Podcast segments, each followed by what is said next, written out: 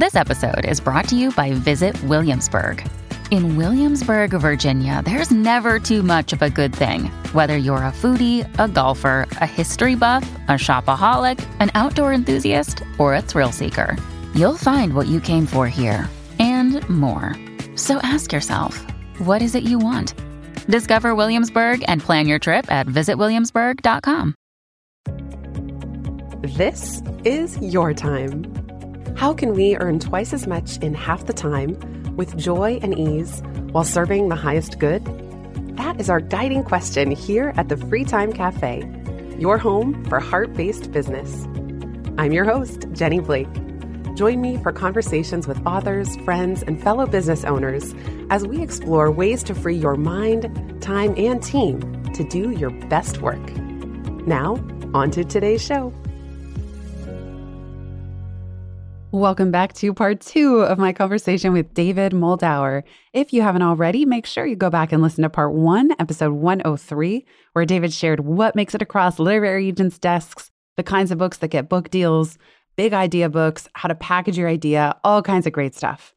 If you're here for part two, I'm so excited. He's going to jump right in to the second half of our conversation on what it means to write the wrong book, on the long view of marketing and how to take tiny steps toward creating tipping points his thoughts on ghostwriting and why, contrary to what I'm always harping about, he doesn't want to be on the cover of the books that he helps write, even if he's the one doing most of the writing, typing, structuring, how he partners with his clients to structure their books, and considering the business model behind your book, especially if you're writing nonfiction. Without further ado, here's part two with David Moldawer. For me, you know, in this word thought leader, I've never been a huge fan of that term, but we there's a public discourse and there are these different areas of expertise like habits, for just one of many examples, there's habits and or investing or investing in crypto or pick any topic where someone might be interested in learning more. And the book is an opportunity, sort of unparalleled, to stake your claim as an expert in that area so that when there's a story on TV and they want to talk about this particular new diet or whatever, they're going to use books as the sort of primary compass to figure out, well, who can we get on to be our expert? And of course, to a certain extent, there is social media and blogs and other ways that people can establish their expertise. But a book is really a way of saying, like, here's what I think about this topic comprehensively fixed in stone. I can't go back and delete a blog post from three years ago where I said something else. Like, this is my opinion crystallized on this topic. I'm staking my claim in the ground here. It's my area. This is the book on X.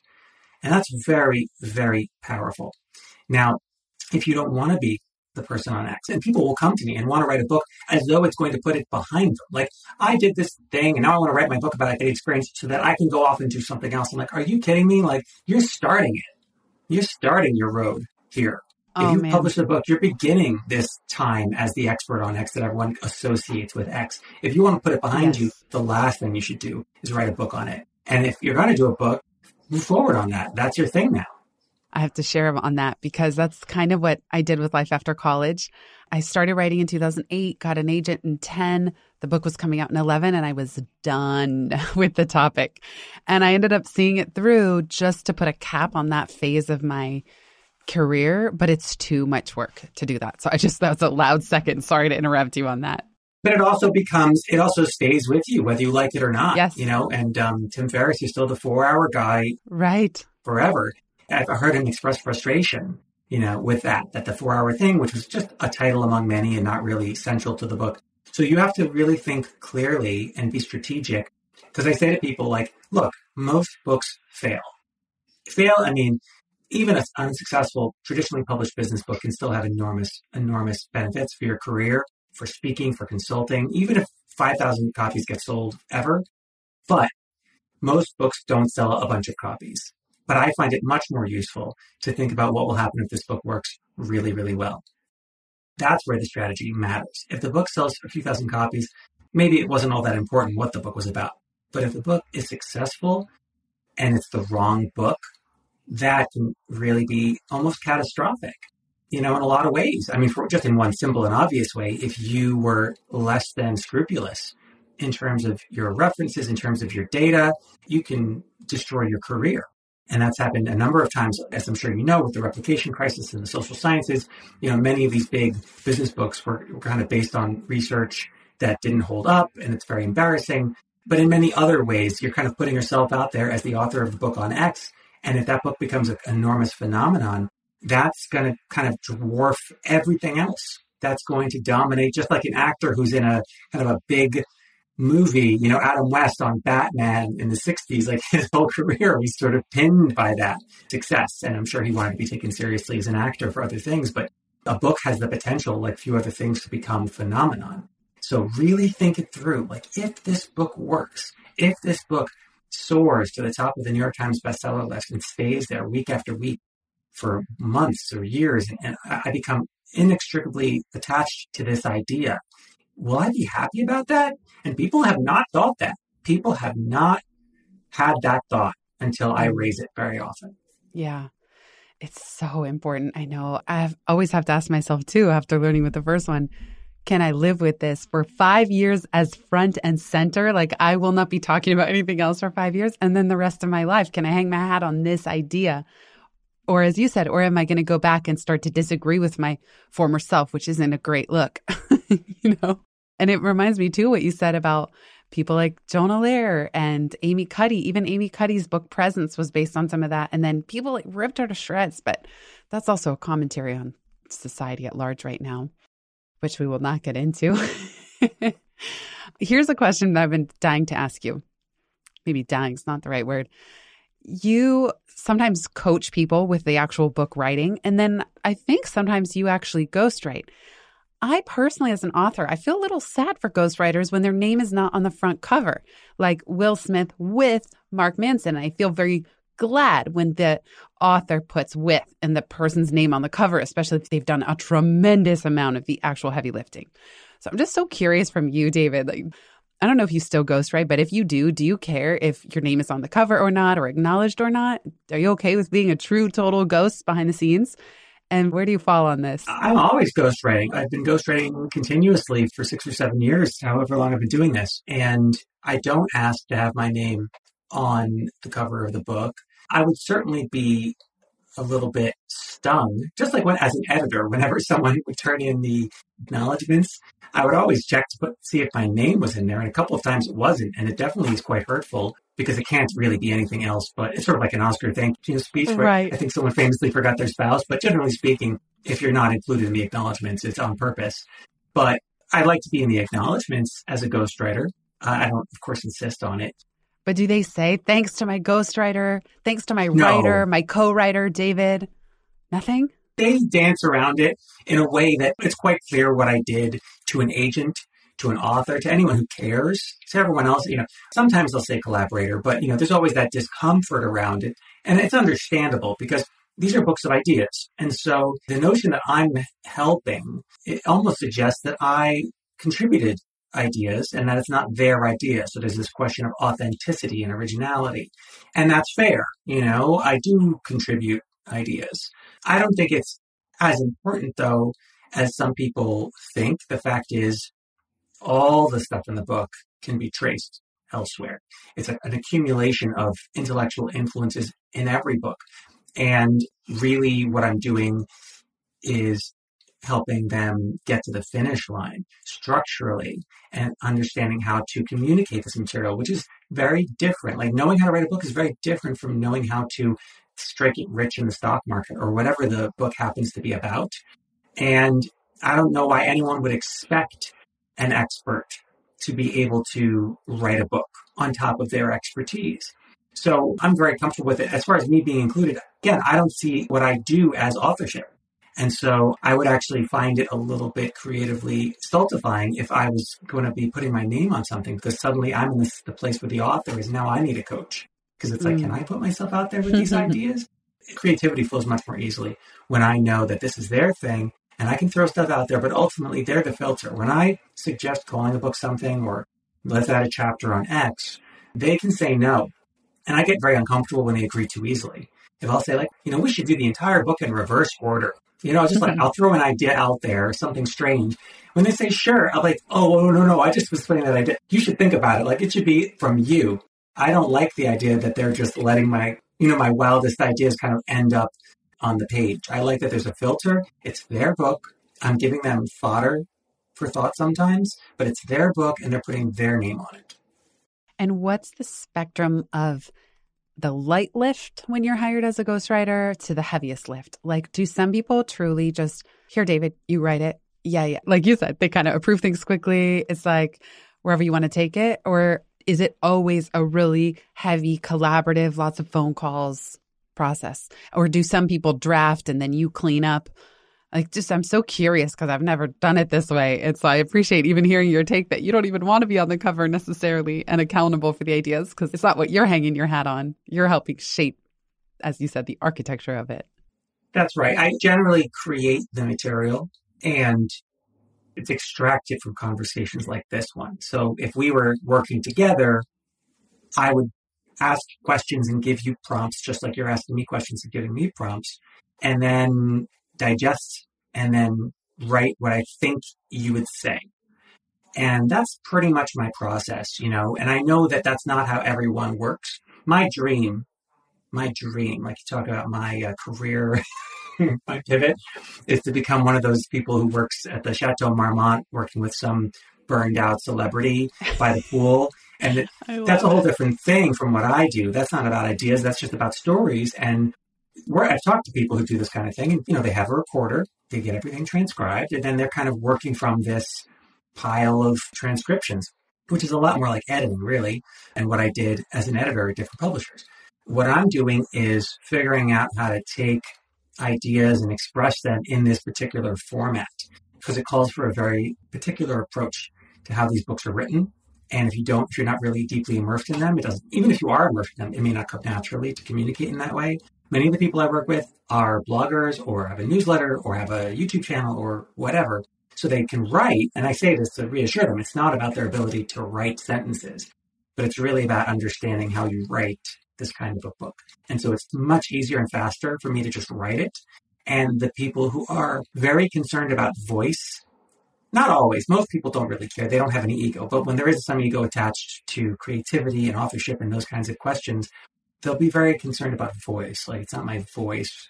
But inevitably, after one or two passes, it sounds like them. Yeah, I ask them, I say, well, imagine this is the audiobook and you're reading it, you know, which is often the case. You read your own audiobook. Would this feel weird to say this? Try saying it out loud. Would it sound like not you somehow? And of course it doesn't.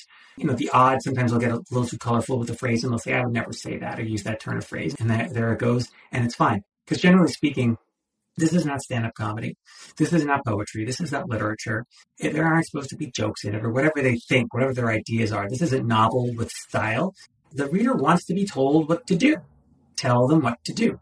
And, you know, the metaphor I use is if you had a really, really smart friend from college who wrote to you and said, Hey, I know you're an expert on such and such. Can you just explain this thing to me? This is a good friend of yours. They're smart, but they don't know the first thing about whatever, low carb diets. You would write three paragraphs and really clearly explain what that person needs to know. You wouldn't repeat yourself endlessly because you know they're smart. You would be clear and direct. You're not there to like waste their time. You want to kind of convey it so that they actually take your advice and don't just skip through it. That's the tone of a book like this. That's the easiest way to get into the mindset. I'm writing an email. This friend of mine is really smart. I don't have to bang them over the head with this information, but at the same time, they don't know anything. So I have to explain all my terms. I have to start from square one. That voice, that's your voice. And it sounds very similar for most people. That makes sense. So fun to hear how you think about this. We'll be right back just after this.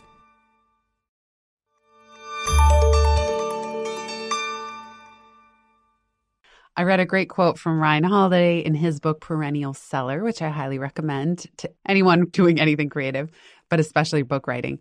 And he said that when you finish writing your book and your book comes out on launch day, it's as if you've finished a marathon and somebody walks you over to the next starting line of the next marathon. And I know at that point, you probably hand things off if the author needs to take it and run with it. I'm just so curious your thoughts, just as somebody up close in this industry. What advice would you give to an author who's just starting their next marketing marathon, especially from someone like you and like me, who also eschews a lot of the personal branding mishigas out there in the world.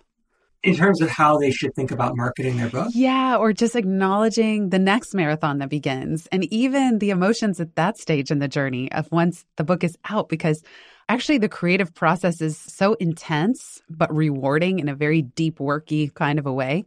And then sometimes it's anticlimactic. The book comes out and there is some fanfare. And then a week later, you're looking at it and you're like, oh God, you know, it's just you and me, little book. Like now we really got to work. Now it really starts. So I'm just curious what you counsel your authors. Yeah. These books are so curious. You know, I've always had short stints at publishers. I'll stay for a couple of years, acquire a lot of books, edit a lot of books, and then kind of go onto some other opportunity. And then I would find out years later, I would run into somebody who's still there. And like, are you still at that imprint? And they'll say, boy, you know, you made us a lot of money with such and such. I had no idea. I always felt like I was failing at the time. What are some of the books you acquired that you're proudest of, just to give us an idea or two? Well, there's a book, The Personal MBA by Josh Kaufman. Josh is a dear friend. Prior guest on this show. I'll put in the show notes. There you go. Love Josh. And that book is one to talk about a perennial seller yeah. and a resource to so many people. I've done all kinds of books. They've always been nonfiction, with one exception, and some of them have done quite well. But it is a slow build. It's a slow build. And the fact is, when a book blows up right out of the gate, it's not because of the book, it's because of the platform, obviously.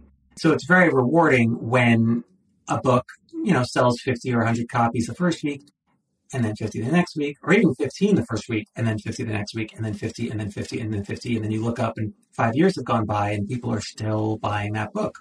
And it had, boy, it adds up. I would say those are mine are a slow, steady, quiet roll, but they keep going. That's kind of my path. Exactly. And it's because people recommend your books yes, to other people. That's the main reason. Exactly. And that's a sign that you've actually made a good book as opposed to a platform driven only book, which is that distinction I'm always trying to make. You know, I worked on, on the proposal for a book called Atomic Habits. And that book, James Clear had an audience. He had a newsletter audience. He had a platform, but that can't possibly account for the success of that book. I don't think I've ever seen anything I've been involved with recommended as frequently in every arena, every social media, on Facebook, a parents group, on Reddit, just boom, boom, boom. Anytime anyone has any sort of problem uh, that could be addressed with better habits, that's the book that gets mentioned. Which mentioned. is so interesting because there's tons of habit books that have come out. I but I looked today and his has 18,000 Amazon reviews. Like it's surpassing, probably it's one of the most even reviewed books of all time. It's Oh wild. it's wild. And it's been on the bestseller list all this time and the top of Amazon's listings and Audible's listings. And so this is clearly, it's that combination of finding a great perennial topic, a chronic problem that never goes away, never will go away. But again, within that sphere, and as I said, we always look at that competitive analysis when we're working on a project to figure out where does this fit in. You know, he has managed to stand out, I think in large part because of quality more than any one big idea. There are ideas in the book that are sort of distinct, but I think it's a lot less to do with there's some like one thing, like lean in, you know, it wasn't one thing as much as it is quality. And, you know, what struck me about James reading his newsletter at the beginning of working together is that this is a guy, and I write a newsletter, and you know, a lot of people write newsletters. He had footnotes in his newsletters. I mean, that just speaks to his work ethic and his devotion to quality, even when there's no larger objective, that he would go to that length and write a long and detailed newsletter and just put that value out into the world. You can only imagine the kind of effort he put into creating a quality product in terms of his book when it's actually Yeah. on the line. And I just have to give an aside. How many reviews do you think Girl Wash Your Face has compared to Atomic Habits?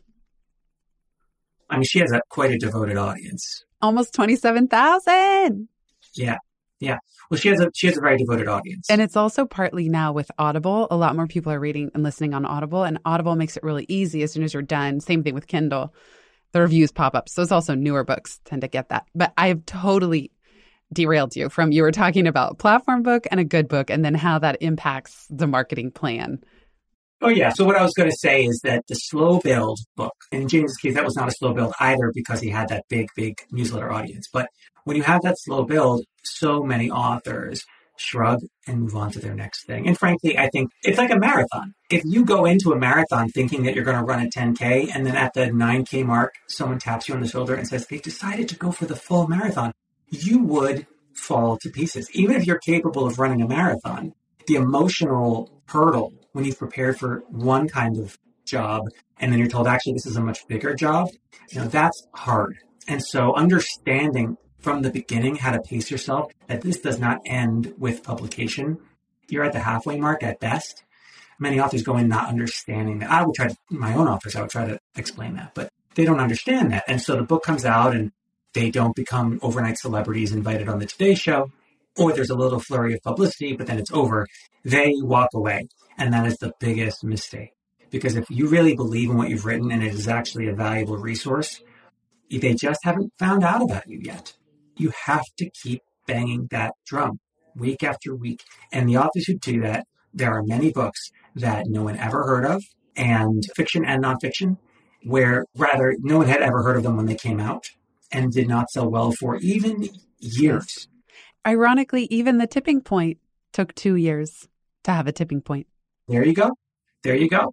And so those authors just kept talking about it, kept doing talks and tying the talk to uh, a purchase of a few hundred copies. There's all kinds of specific techniques. And by the way, your spreadsheet of book marketing template is something I give to practically everyone I work Oh, with good. to this day. That's amazing. Because I say to them, I was like, this, you may not do everything here, but it shows you the scope.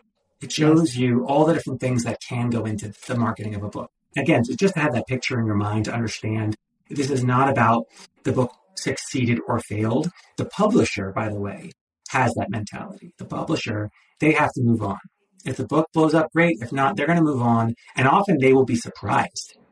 They will be surprised. The author will reach out six months or a year later and say, Hey, like, I seem to have sold a lot of books. And then the publisher's like, Oh my God, we have to get behind this book. Like, they really don't look at the numbers, or at least during my day. That was a real chronic problem. They don't keep track of things. So those slow books, they will just get forgotten and then they sell a lot of copies and then suddenly they'll remember and say we should do a 10th anniversary edition or whatever so you've got to keep pushing it forward if you think that this is valuable because the people are there they just haven't heard about you yet period Yeah, it's such a good reminder. And it can be hard. It can be hard.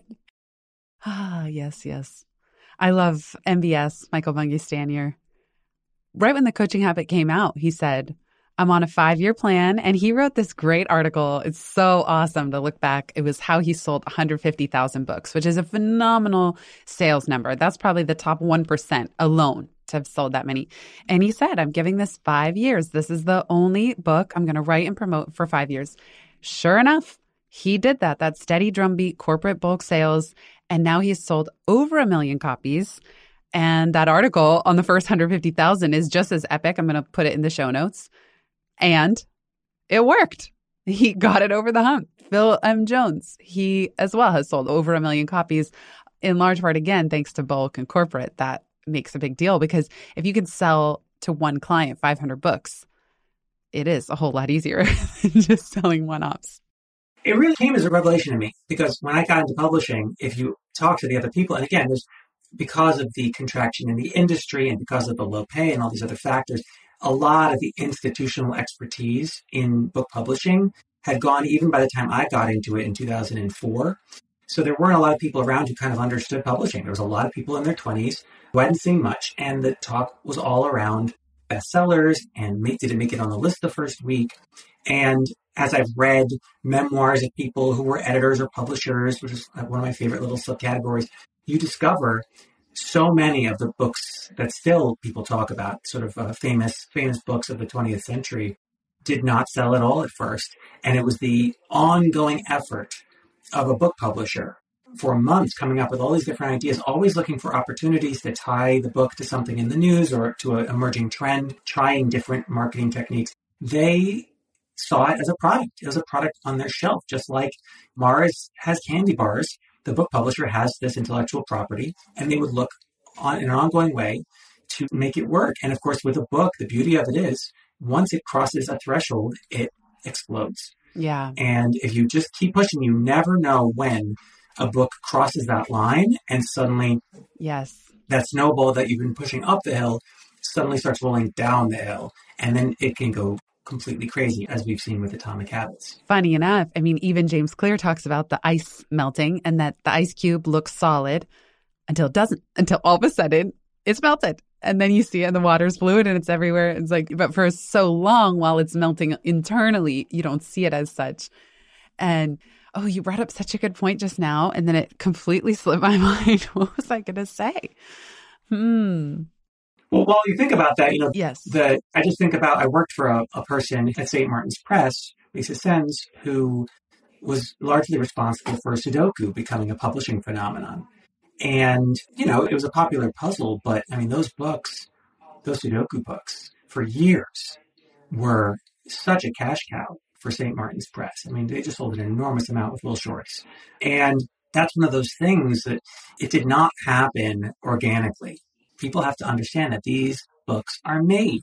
And anytime something does appear to be organic, you know, if you dig deeper, you discover it's not organic, either because there's already a platform, which in itself was built over time very strategically, or because the publisher made it happen or the author made it happen. And I watched her work. They had a novel called Sarah's Key. Uh, it was a Holocaust novel and it, it, sold nothing. And I remember her talking about how she was gonna call Walmart and she was gonna do this and she's gonna do that. And in my mind, because I was a arrogant little ignorant editor who did nothing, I was kind of thinking like, come on, this, we have so many books here, we have so many novels. Who needs another Holocaust novel? Like, why are you wasting your time on this one book? But she loved the book, and she made it a bestseller, and they turned it into a movie.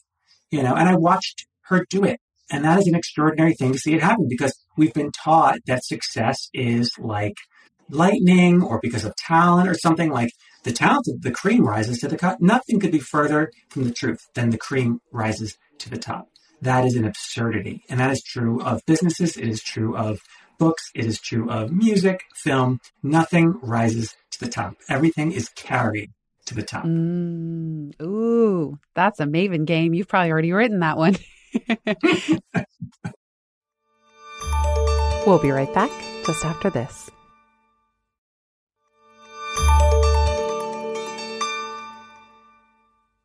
Josh was on this podcast, of the first 10 episodes, number 12, in fact, talking about the sales system behind selling books. So he, Phil, MBS, all the people that I've mentioned so far, they actually engineer a sales system to sell their books like they would to sell any other product, as you mentioned. So it's not that books are somehow this standalone, ephemeral, magical entity that either do well or they don't. That a lot of these people have been very intentional about building system and process behind it to keep putting the word out. It's built into the welcome autoresponder series of a newsletter. It's built a lot of people I know now, they book a speaking gig, it comes with a 100 books, whether you like it or not. It's almost like the organization would have to turn that down. But I go, oh, you're hiring me to speak? Great. It's 20,000 and it includes 100 books. Bam, I've just sold 100. And I didn't really give them the choice. Whereas I've made the mistake the last five years where I just say, would you like to also purchase books? And it's a different thing. One sells 100 books instantly and the other one doesn't. I blame English teachers. No offense to the English teachers in the audience. But the fact is, in high school, you read these classic novels and they already start conveying this mythology, you know, about these tortured artists. And here's the reality. Even Vincent van Gogh, his brother Theo was essential to his being noticed, and he never would have been discovered by anybody ever if it hadn't been for his brother. If you're not the business person for your book, for your anything, but you succeed, it's because someone in your orbit is, and often it's a spouse who never received credit. Nabokov, I think, comes to mind, uh, but many, many, many others. There's always somebody who is treating this thing like a business, and this idea of artistic purity. It's like so and so would never have, you know, Shakespeare was a businessman. Everything you've ever heard of that ever got your attention is because somebody treated this thing like a product. Somebody out there treated this thing like a product. And as an author, unless you're going to put this on your poor spouse as their responsibility, you have to treat what you've created, your noble, pure artistic creation, as a product. And you have to get out there and sell it and think about it as a product. And that you got to get over that precious attitude towards your work. By the way, some of the most precious creators out there that you would never believe would have a plan, a marketing plan, or a way of getting noticed. Oh, believe me, believe me. Yes. And you'll ask them, they're not keeping it secret. But we had this idea like, well, so and so just goes into the cabin in the woods and writes it, and then someone found it and it was so brilliant. No, no, they went out there. I love how Chandler Bolt, he has a fantastic podcast, Self Publishing School. It'll go in the show notes. He says they call it best selling author, not best writing author. And that's so true. It's like you got to put the selling into best selling. That's really how it works most of the time. That's it. And I've seen many wonderful books forgotten first by their authors. Yes. Before they were ever forgotten by the public. And it's very sad to me because Right. they didn't want to do it. It was too uncomfortable to them. Yes. And also, the one thing I wanted to say about bulk sales with speaking, you said, we let's blame it on the English teachers. Also, I can blame it a little bit on the way the advanced royalty structure is set up. It's actually kind of strange, but sometimes it's not in the author's best interest to take a pay cut for book sales because they're not going to see any royalties anytime soon. So I remember with Pivot, a lot of times my incentives were not quite aligned. I was usually right down the middle because, oh, okay, they pay me less, but they buy 200 books. Well, I'm still to this day, I don't get royalties. So that's a pretty far away marshmallow to wait for, you know? So I would always balance the two, but I wasn't always prioritizing just the quantity of book sales because I was juggling cash flow. Well, I'll tell you, every category is different.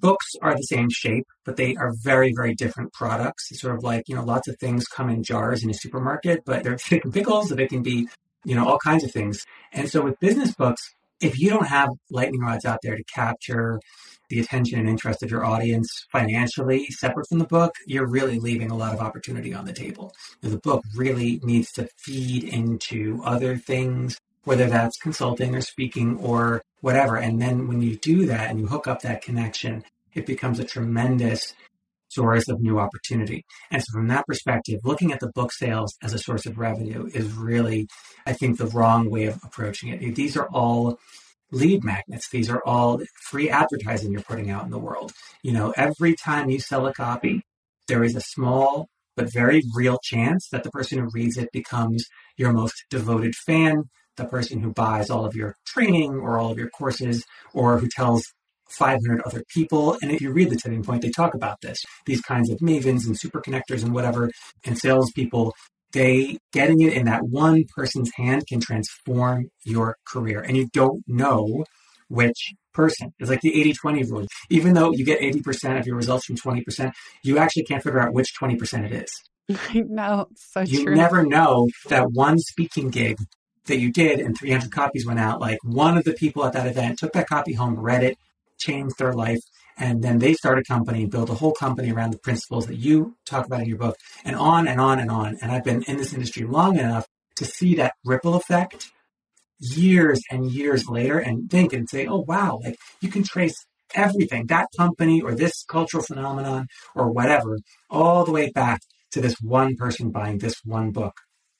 Absolutely. I mean, just the other day, I was hired for a TikTok virtual keynote because that person had attended a pivot session at Google that was occurring years after because Google has licensed pivot. I mean, it was just such the coolest chain. Okay, two final questions. One, we've talked a lot about platform, getting an agent, getting a publisher. Is there any hope? I mean, now with all the consolidation in the publishing industry, it's just even harder to get a book deal because, like you said, we're in a little bit of a winner take all situation. The houses are so big that there's less competition for books, there's less bidding wars. It's okay to get a small advance, by the way. It's it's not a bad thing. It's easier to earn it out. But what would you say to somebody who doesn't have a huge platform? Is there hope for them? Should they even bother trying to get an agent and a publisher? Platform is an interesting question because what is platform? And one way I talk about it is if you were going to write, because people have like a big ego and a small ego at the same time, you know, and they have like these very odd notions that I have to help them deconstruct. It's like, if your stuff is so important, you know, why don't you just like write a blog post about it? The world needs to know. Just go on Medium and like write a post and like you're done, right? So we start from there, like, okay, your big idea, you write it in a blog post. How many people are going to read it today? Now, this is your big idea. You think this idea is going to solve global warming and bring world peace. Like, this is a big deal, and everyone's going to get it. So, when you explain this idea, people be like, oh my God, I'm never going to eat meat again, or whatever. And you're going to affect this change with them. If you put this up right now for free, how many people would read it? And so, suddenly, people get deflated because they realize like, oh God, well, it's true that I, I did post that thing the other day and I couldn't get anyone to click on it. Like take one one thousandth of that. That's your book readership, right? Who's going to buy the $27 hardcover or whatever? So platform can be anything that gets people to that page. If you are best friends with some best-selling author, and you could say to them, like, do you mind like putting you talking about me on your blog or like sending an email to all of your followers? That's platform, right? Because they would say, you got to check out this blog post that my friend wrote. And so your network of influencers is platform, your own social media platform to a certain extent, although it's mostly useless for selling books. Twitter's useless. Facebook is mostly useless. But if you can't get people to a blog post today, you're not ready to write a book, even one that you self publish. If people are not already paying any attention to the stuff that you have to say, the work for you is elsewhere. And of course, let's say you're a famous person, you just did something, you're Captain Sully, you landed on the Hudson. No one was paying attention to Captain Sully. He wrote a book. So in that case, who you are, or you happened to have some sort of feat that you accomplished, you founded a big company or whatever, that's also a platform because it's you're notable. They, you could put up a Wikipedia entry and they wouldn't delete it in 30 seconds. So that is also a kind of platform. But again, if you haven't done something notable and nobody knows who you are and you can't get anyone to read a blog post, you need to build an audience before you build a book. So well said, David. You're the best. If you could give business owners, specifically aspiring authors, permission to do something differently or drop something altogether, what would it be? I think that it is so valuable to go through this process of building an audience, no matter what your business is. And you know, there's a company that is called 37 Signals. We branded to Basecamp. Now they're 37 Signals again. They make software, but the two co-founders do a lot of posting as themselves as the founders. And they had some very pivotal things to say and published books about how businesses run, not even necessarily about their own products, but they kind of put their thought leadership out into the world. And I think it has a, a circular effect. In other words, the more you talk about, you know, how you work, how your business operates, why you run your business the way you do, and then you get feedback on that in terms of the audience responding to it, getting excited about it. That feeds back into how you run your business, and it can have a very positive effect. You're sort of you're thinking out loud. You're developing a philosophy, and regardless of whether it ends up as a book or only 300 people in your industry read it, simply talking through, you know, like this is a craft, whatever it is. You're an entrepreneur. It's a craft, or you're a manager. You're doing something. You're trying things out. You're trying to grow and learn writing about it is just an essential part of that process. If you're not writing about what you do, you're leaving this huge opportunity for growth on the table. And I think you should be doing it regardless of whether your ultimate goal is a book. And of course, there is always that chance that you find an interesting vein to tap and more and more people are attracted to it. And at a certain point, people will send you that email. They really do. And they'll say, You've got to write a book about this. I love the way that you talk about sales. And I think you should write a book about it. And that's when you should start thinking about a, a proposal. I love it. And then that's when they call you. If they're lucky, they hear about yes. me on your podcast. Exactly. Well, thank you so much, David. I love hearing just your view of the whole industry and all aspects of this, having worked in the houses, now independently. And before we hit record, David told me his favorite size, delightfully tiny team, and he drew a circle around his head, is one. right? That's as tiny as I can get. I love it. I love it. But I also have to say, while we're on, I absolutely loved free time and I got so oh, much of value out of it. So congratulations. Thank you so much. Does that mean you don't have a VA or anyone? There's no one but you. No one but me. That's right. Wow. Amazing. Thank you so much, David. Thank you for. Okay. I love reading the Maven game. I love exchanging ideas with you throughout the years over email. And big thanks to everybody listening. And again to our friend DC for introducing us many years ago. Thanks, Jenny.